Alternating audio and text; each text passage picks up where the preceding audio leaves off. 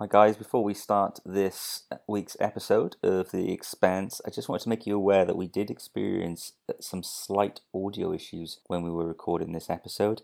As such, when you hear Kris Hill speak, you may hear just some ever so slight static sound uh, under his voice. Uh, we've done our best to remove this from the episode, so it uh, should not harm your enjoyment at all. If you do notice it, we are aware of it. We've tried to fix it, and hopefully, beyond the next episode as well, uh, you won't have to hear that ever again on our show. Computer, initialize Holosuite.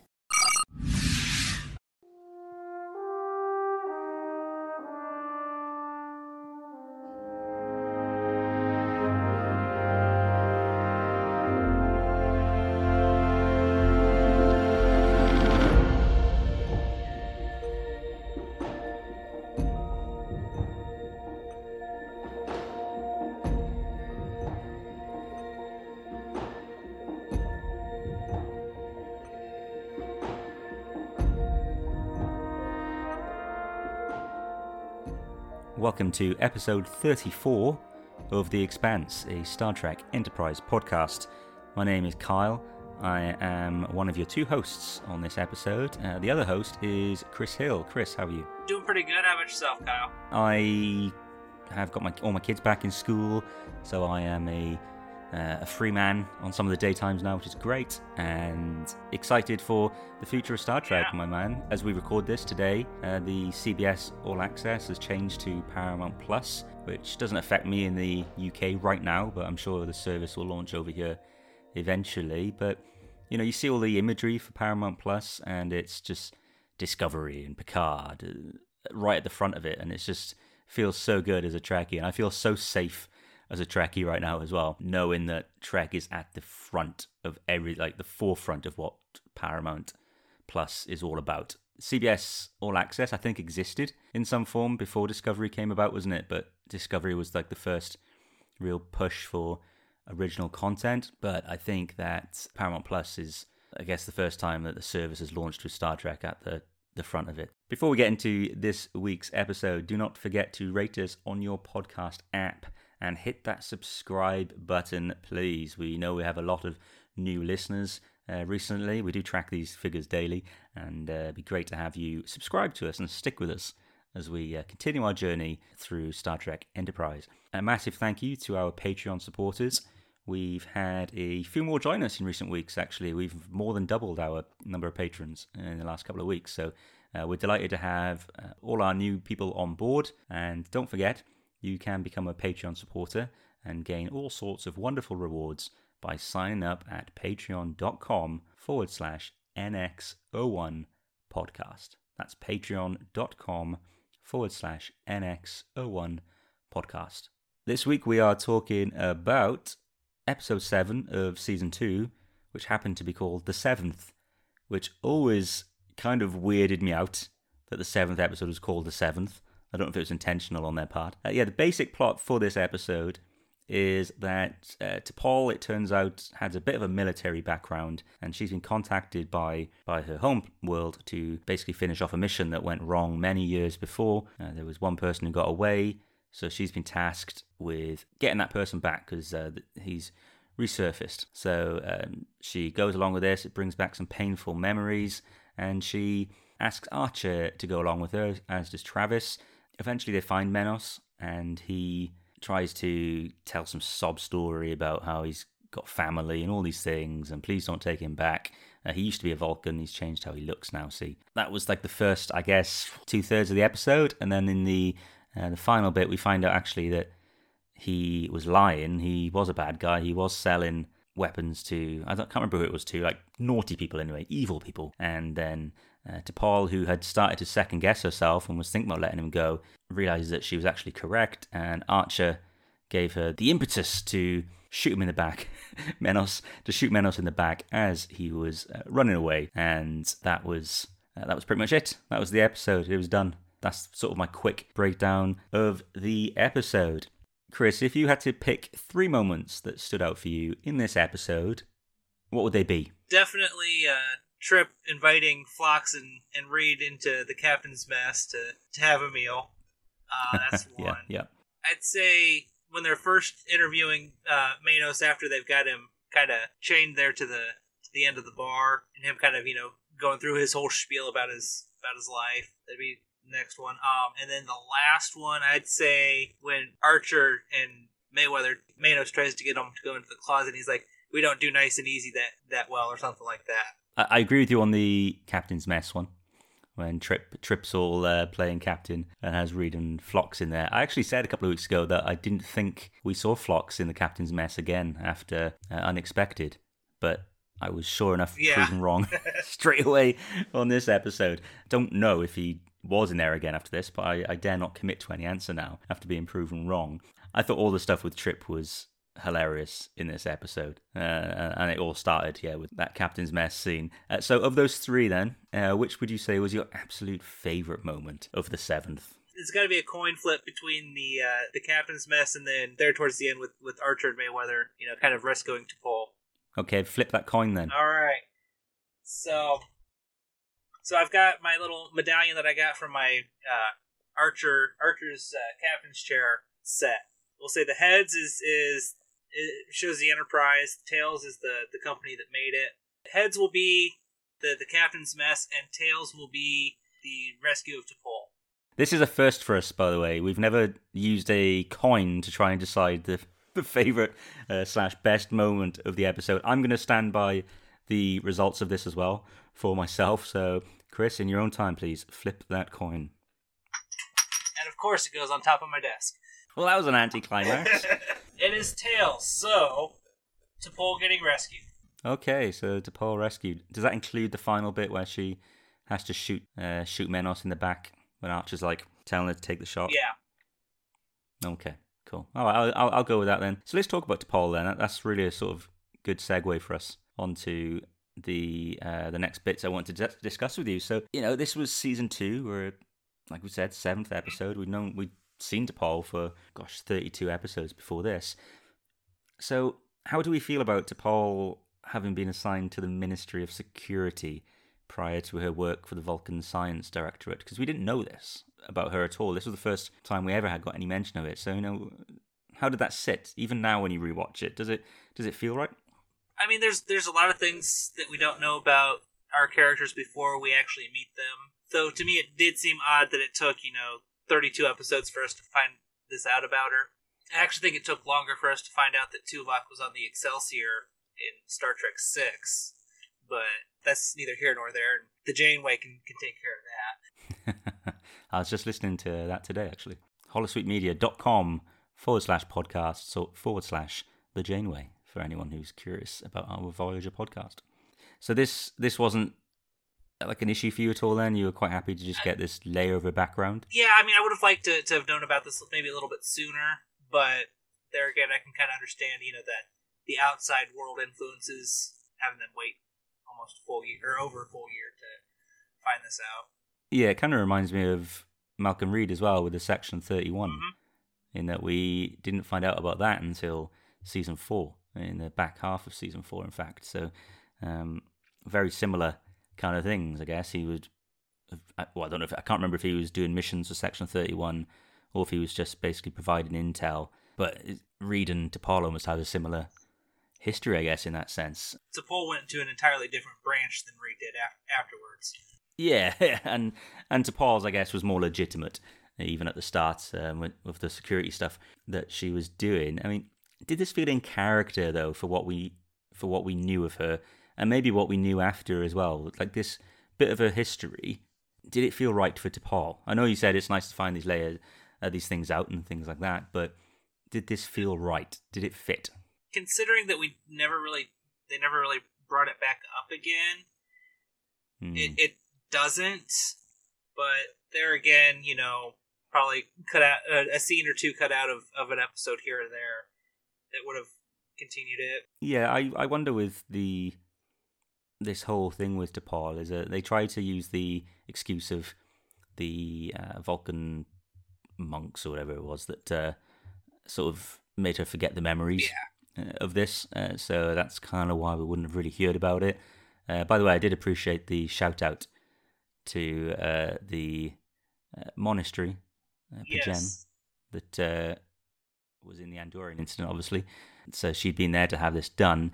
Yeah, I kind of get that they were trying to find a reason for why we may not know this kind of stuff already, but it did feel a little out of character for what we knew of T'Pol anyway. She has typically avoided violence until this point on the show.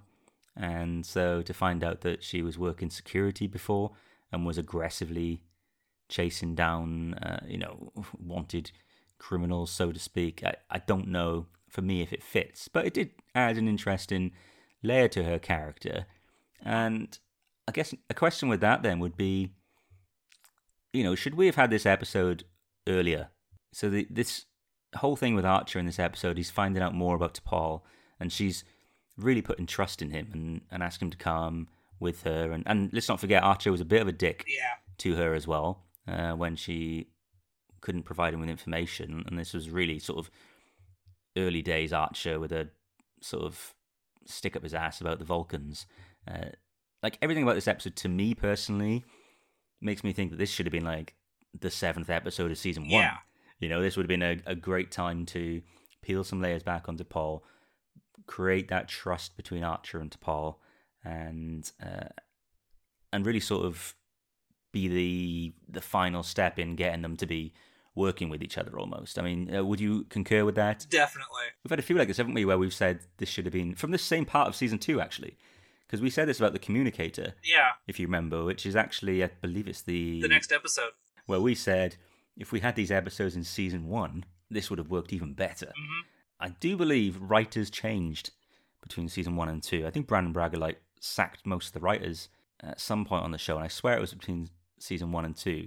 So maybe we had some new people coming on board with some fresh ideas that they would have Yeah. pitched in season one. I, I'm not sure, but this definitely would have been a much more significant episode, I think, earlier in the run, and it wouldn't have stood out so much about T'Pol's past that we find out in this because if it had been in season one, early season one, we wouldn't have known anything about her past Yeah. or how she is now to to really be a bit like, oh, I don't know if that works because it would have been one of the first things we were finding out about her. Uh, so I don't know, just a just a thought. One day we'll have to do a list of how we would how we would reorganize Enterprise uh, to tell the story in the most uh, in the strongest way. Yeah. So so like maybe maybe swap swap this one out with like Terra Nova or something like that for for season Yeah, one. yeah, yeah, exactly. Yeah, right around that, and then you build into the Andorian incident, then which is talking about which is at P'Jem, sorry, and oh yeah, gosh. Okay, I've decided we're gonna have to do that in a future a future episode. Uh, so I'll take take on to my uh, my next question then is you know you kind of alluded to this. Do you think the show should have called back to this part of her history more often? Was it explored enough once we found out about it for you? For for me, yeah, they definitely should have come back to this because I don't really recall them ever mentioning this again. It's just a, like a typical like a typical TNG thread where you know they put it in there and they never go back to it. Yeah, I, I think it never comes up again. Off the top of my head, I can't think of a time when uh, when it's referenced, which is, I guess, a little bit more frustrating because this was such a significant thing to add to T'Pol's background, um, which you know we're just were talking about does it fit or not, but then for them to not use it as a uh, like a a launching point for further characterization with her seems a bit uh, whack. I mean, you could, I guess, you could headcanon it and think like she struggled emotionally, really, with Yeah. what she thought she'd done, uh, which we're going to come on to my next question. So you could maybe tie that into season three when she starts uh, having the uh, Trellium-D, yeah, Trellium-D, uh, Trellium-D addiction, and starting to play around with emotions. So you could kind of say that this was the one of the seeds being planted for that. I don't think that's deliberate on the show's part, but I think you could look at it as a as a viewer watching her story and, and sort of connect the dots. Yeah. I just alluded to it then. So, uh, T'Pol obviously is having flashbacks in this episode of memories she doesn't remember, and and in it she's chasing a seventh person. She was previously talking about how there was there was six. There'd been five they'd caught. Them. The sixth was Menos, but there was a seventh, and T'Pol killed him. He was with Menos, but T'Pol isn't sure if she committed murder or if this if that person was actually going for their weapon. And uh, Menos, I think, is trying to guilt T'Pol. He's saying well, there's no way he would have gone to shoot you, but you know, T'Pol's memory, the footage we see suggests to me at least, Yeah. that he was reaching for a weapon. So, do you think he went for his weapon? Based on the memories that we have from T'Pol, yes. However, we do since there's three sides to every story: person A's side, person B's side, and then what actually happened. I think he was reaching down for something, and T'Pol just assumed it was his weapon, and and fired. So in her mind, she was thinking he was reaching for a weapon, but maybe he really wasn't. And I think that's sort of what leads her to, you know, kind of second guess herself. Definitely something that that we've seen with with police officers all the time.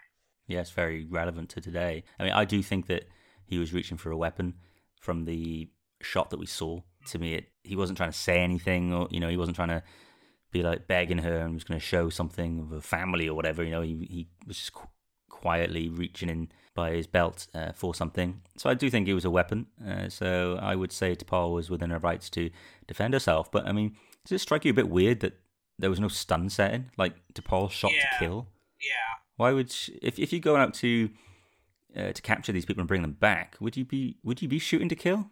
Did the Vulcans even have stun settings? Do we know if that's a common thing everywhere or if it's just like a Starfleet thing? Because it's new to Starfleet, Yeah, new, I think, isn't yeah, it? new to Starfleet, but I'm not sure if it's been or how long it's been around because they don't really establish that. Definitely surprised that at least at this point they didn't hand her a weapon that, that had the stun setting, considering what we know about the Vulcans up to that point. But then again, you know, we're also dealing with pre-Kir'Shara Vulcans, which maybe they didn't really think about. True. I mean, God, that becomes a really that becomes a really good excuse, isn't it, to try and explain away Yeah, anything with the Vulcans. That's kind of where we're at with the Kir'Shara, the pre-Kir'Shara uh, Vulcans. We can say, well, they did have logic, but it just wasn't the kind of logic that that we associate with the Vulcans later on. Um, I do think it was weird that she was shooting to kill. It, just, it doesn't seem logical to me. But as you said, you know these these were different Vulcans at the time. Let's get into the mission then. So um, first off, were you surprised that T'Pol asked Archer to go with her? This being a season two episode, not really, because they had established uh, somewhat of a trust in that first, you know, thirty-two episodes that we'd seen them with, seen them together. Had this had this Hmm. been, you know, like we said, you know, in place of Terra Nova, then it would be a little bit more more surprising. Do you think she just asked him because she started having those flashes of the memory? Because before that, she was not forthcoming with any information about the mission, so I don't think it was on her mind to ask for him to accompany her at first. Yeah, uh, I, yeah, I definitely think the the memory the memories coming back up were were influential in, in her choice to go ahead and ask Archer to to join her. She's asked Archer to come now. Archer is a pilot uh, himself. That was his, his main job before he became a captain. But Travis came along on this mission because Travis was flying the shuttle pod and such. Um, does it sort of strike you as weird they would still take Travis? Like, was Travis needed given Archer is a pilot?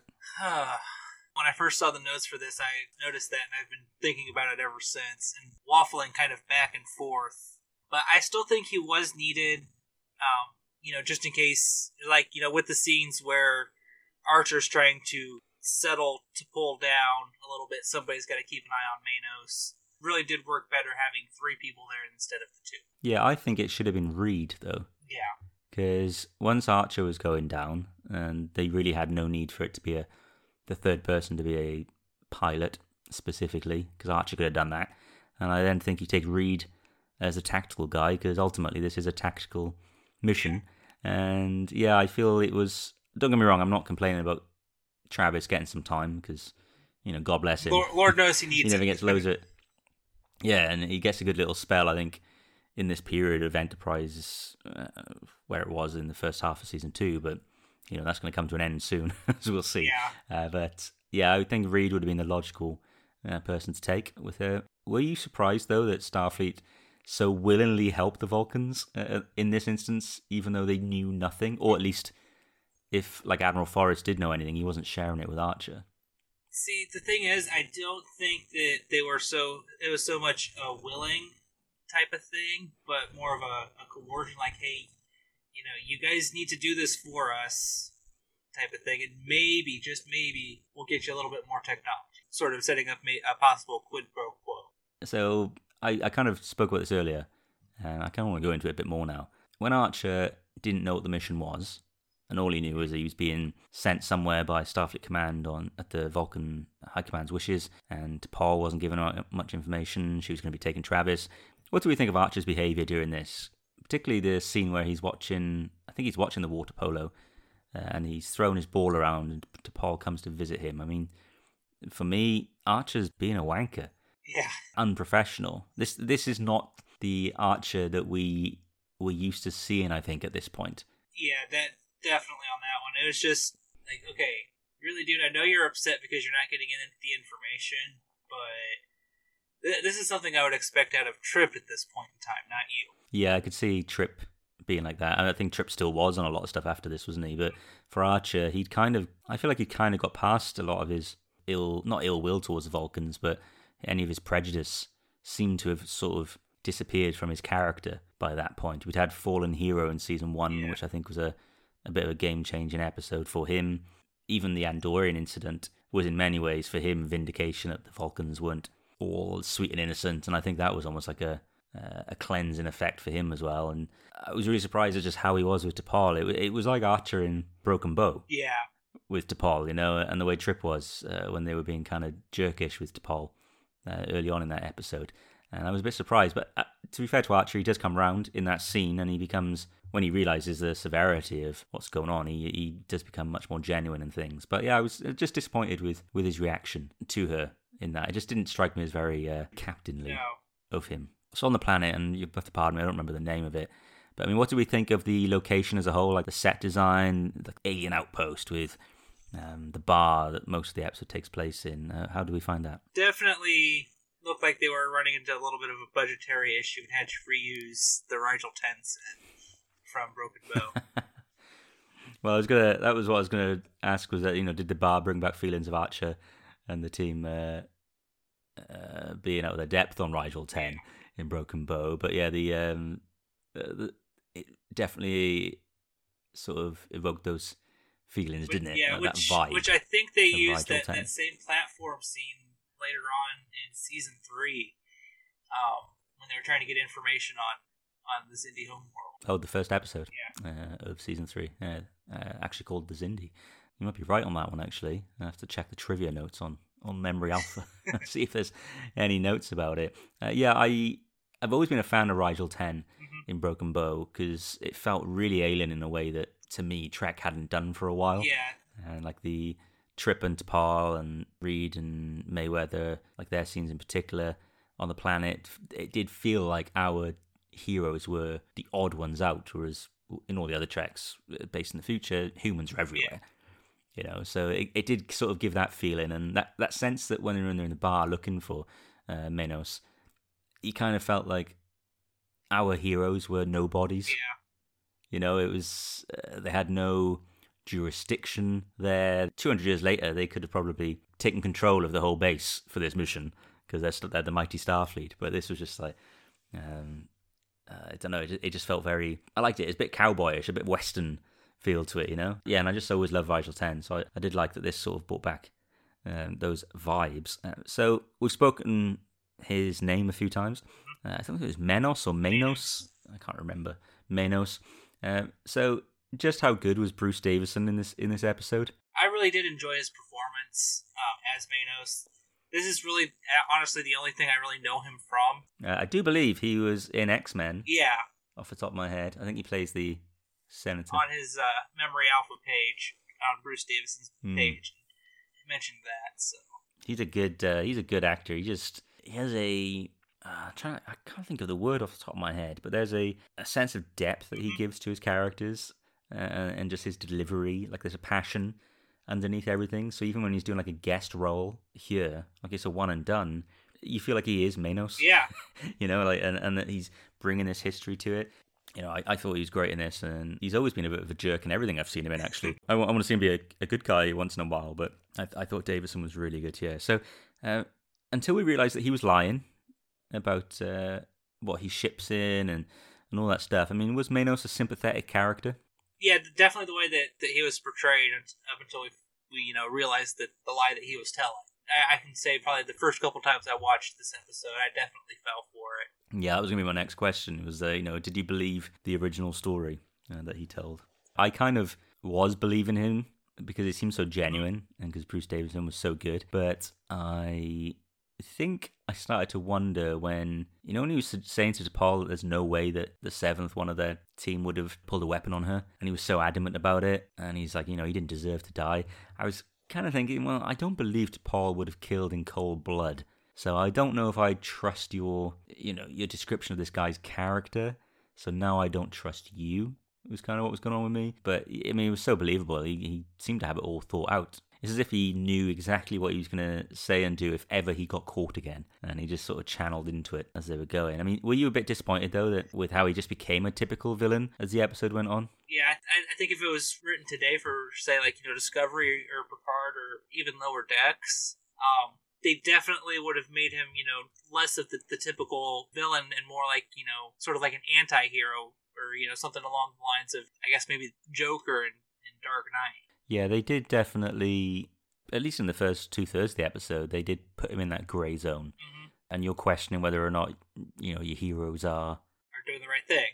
Yeah, doing the right thing. And I think T'Pol, even at the end, is wondering that. But I did feel like the switch to make him into just the cardboard cutout villain at the end, it felt like it was trying to find a way to justify to Paul bringing him in. Yeah. You know, and justify her shooting him. It was like, well, we can't have T'Pol do this if if there's any doubt about this guy, which would have maybe been more interesting. Because as Archer's saying to her in that final bit, you know, your your mission is to bring him in. Not to judge him. Yeah, and you're not the one deciding his fate. You've just been tasked bringing him in. Now that would have hit much harder, I think, if we genuinely still had no idea whether uh, Menos was telling the truth or not. It was just there to protect T'Pol and Archer, to be honest. And what, how does that feel when you find out he's lying? Does it feel like a gut punch? Because even now, when I rewatch it and I know he's lying, when you get to that moment though, and you realize that uh, he's doing exactly what the Vulcans believed he was up to, it's kind of like, oh man. Yeah. you know, I was like, God, I really wanted this guy to be telling the truth, but now he's now he's really he's really in for it now. I mean, was that was that a, a punch in the stomach for you? Yeah, I mean, over time, you know, and rewatches, it doesn't affect me as much, but it's still there. Maybe like, you know, 10, 20 years in the future, it, it won't affect me, but definitely right now, I'm still feeling feeling betrayed by him. so where is he now then? Because I wasn't really sure what was going to happen to him when he went back. What what do you think the Vulcans? And we talked about these pre-Kir'Shara Vulcans. What would they have done with him? I wouldn't be surprised if they took him to P'Jem and you know just wiped all his memories. I was going to say some kind of uh, some kind of conversion therapy thing, which you know has been trending today for Yeah. the sheer evilness of it, really, and how it's been uh, how how it's utilized. But I guess the Vulcans may have potentially done something similar with Minos. Would they have?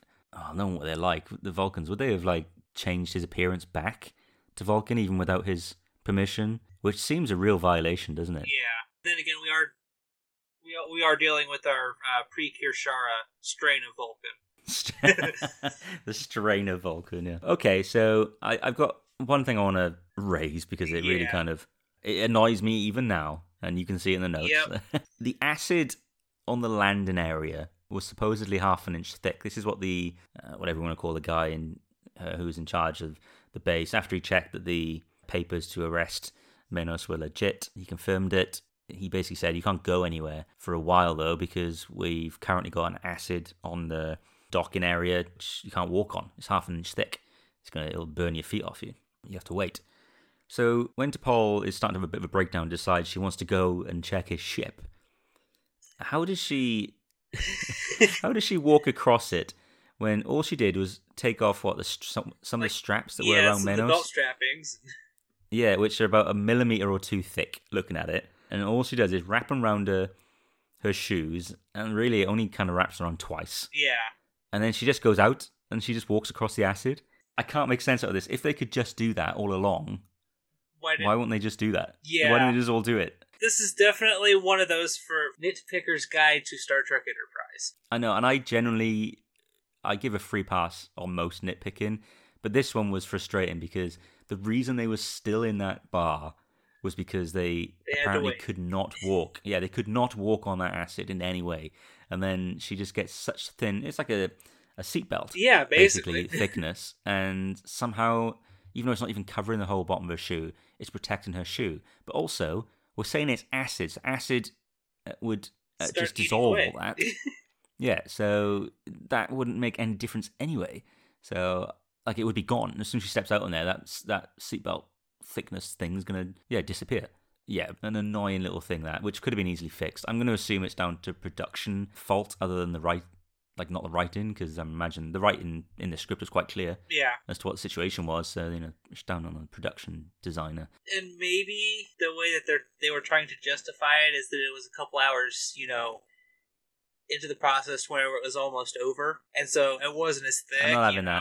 that. you've had, you've tried to head canon it. Fair play to you. Uh, fair play to you. It was very silly though. I thought. Yeah, We talked just a moment ago about what would have happened to Menos now, and we talked about maybe the Vulcans would have erased his memories. So let's talk about that.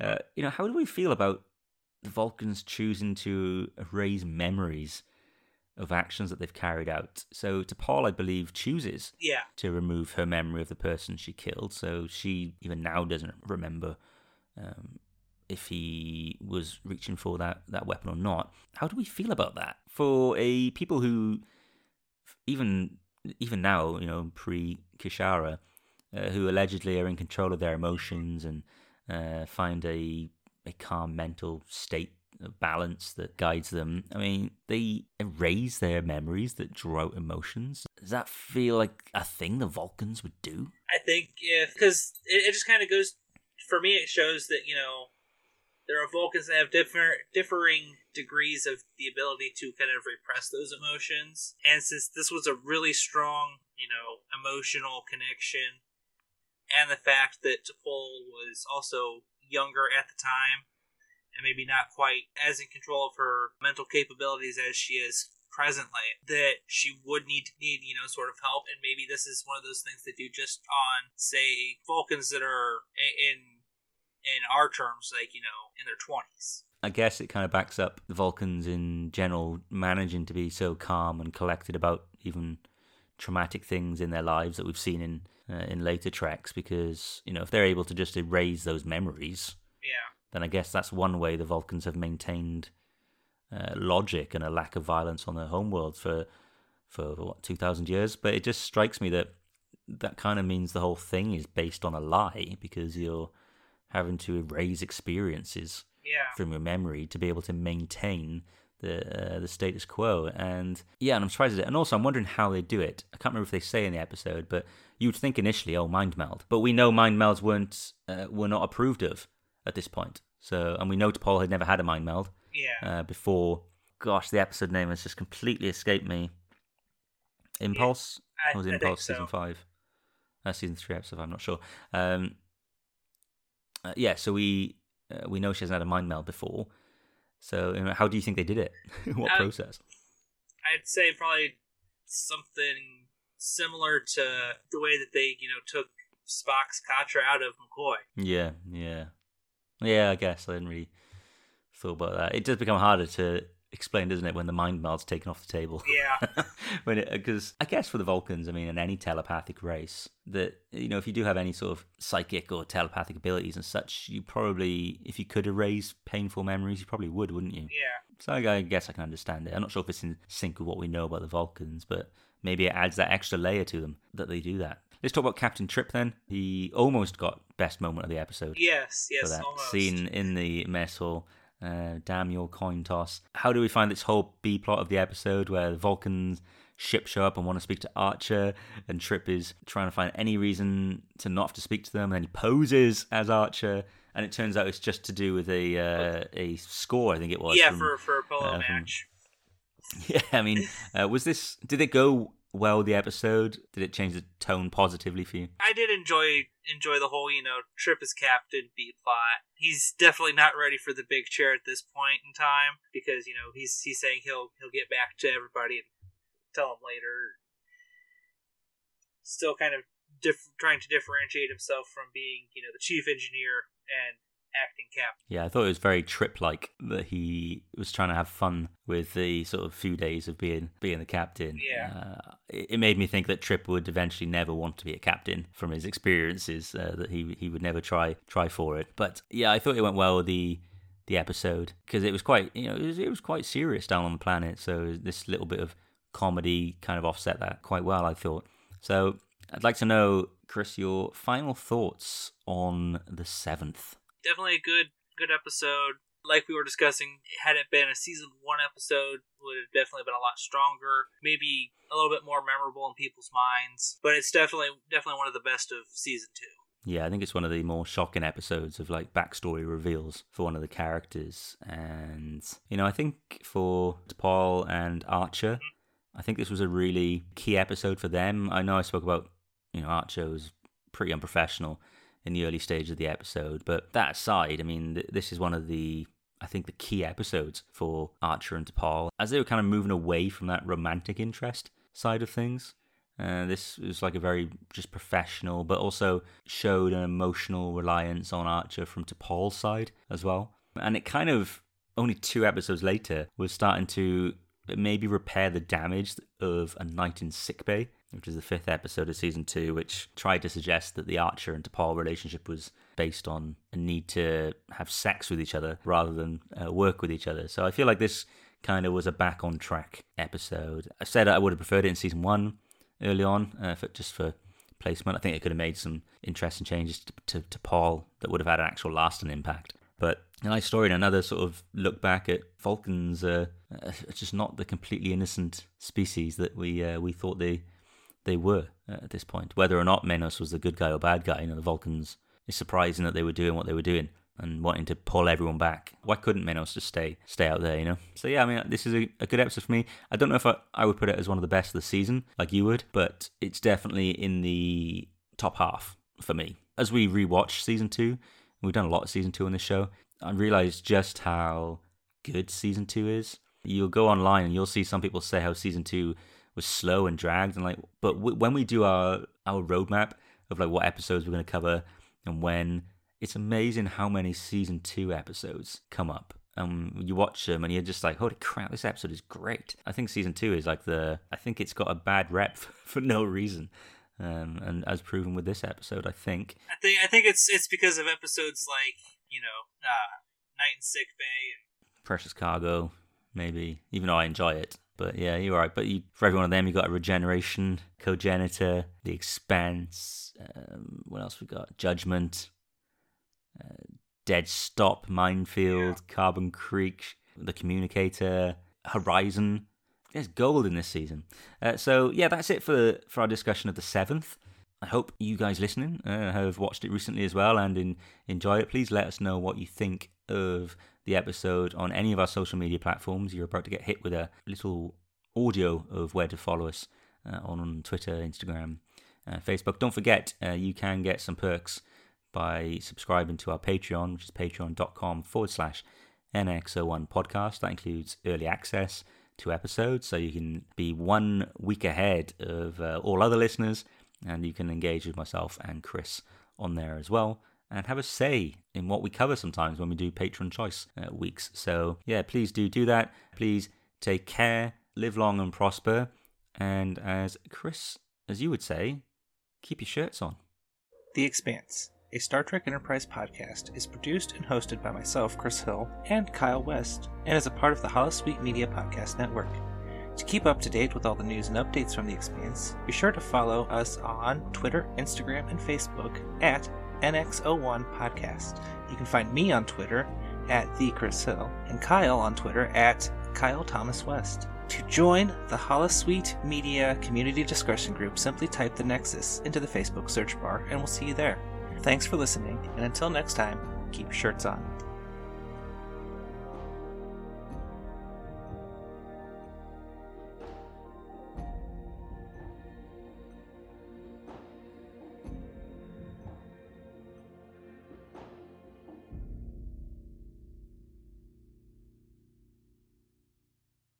This show is brought to you by Holosuite Media.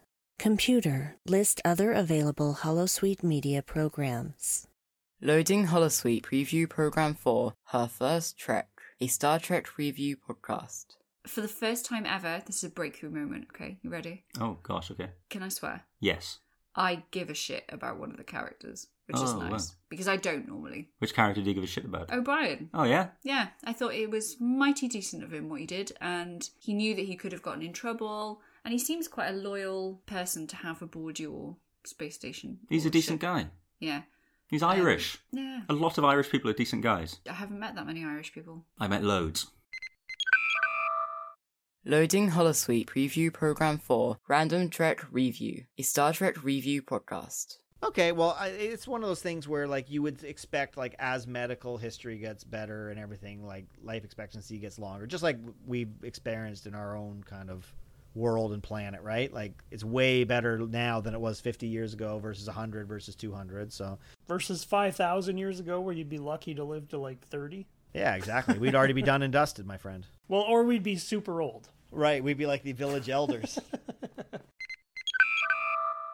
Loading Holosuite Preview Program 4 Ladies Trek Library, a podcast by women with a passion for Star Trek books. The author of this book, Dana Kramer Rolls, this is the only Star Trek book she's ever written, which would explain why I've never Okay. read anything from her before. Yeah, I heard that she did write some other sci-fi books, but no other Star Trek. Yeah, and she does seem like like she's a fan. It seems from the way she handled the characters, I I would say she is a fan of Star Trek. Yeah, I definitely got the feeling that she was a fan um, and knew the characters. She has a PhD in folklore and history of religions. Cool. So that makes sense. Computer, deactivate Holosuite.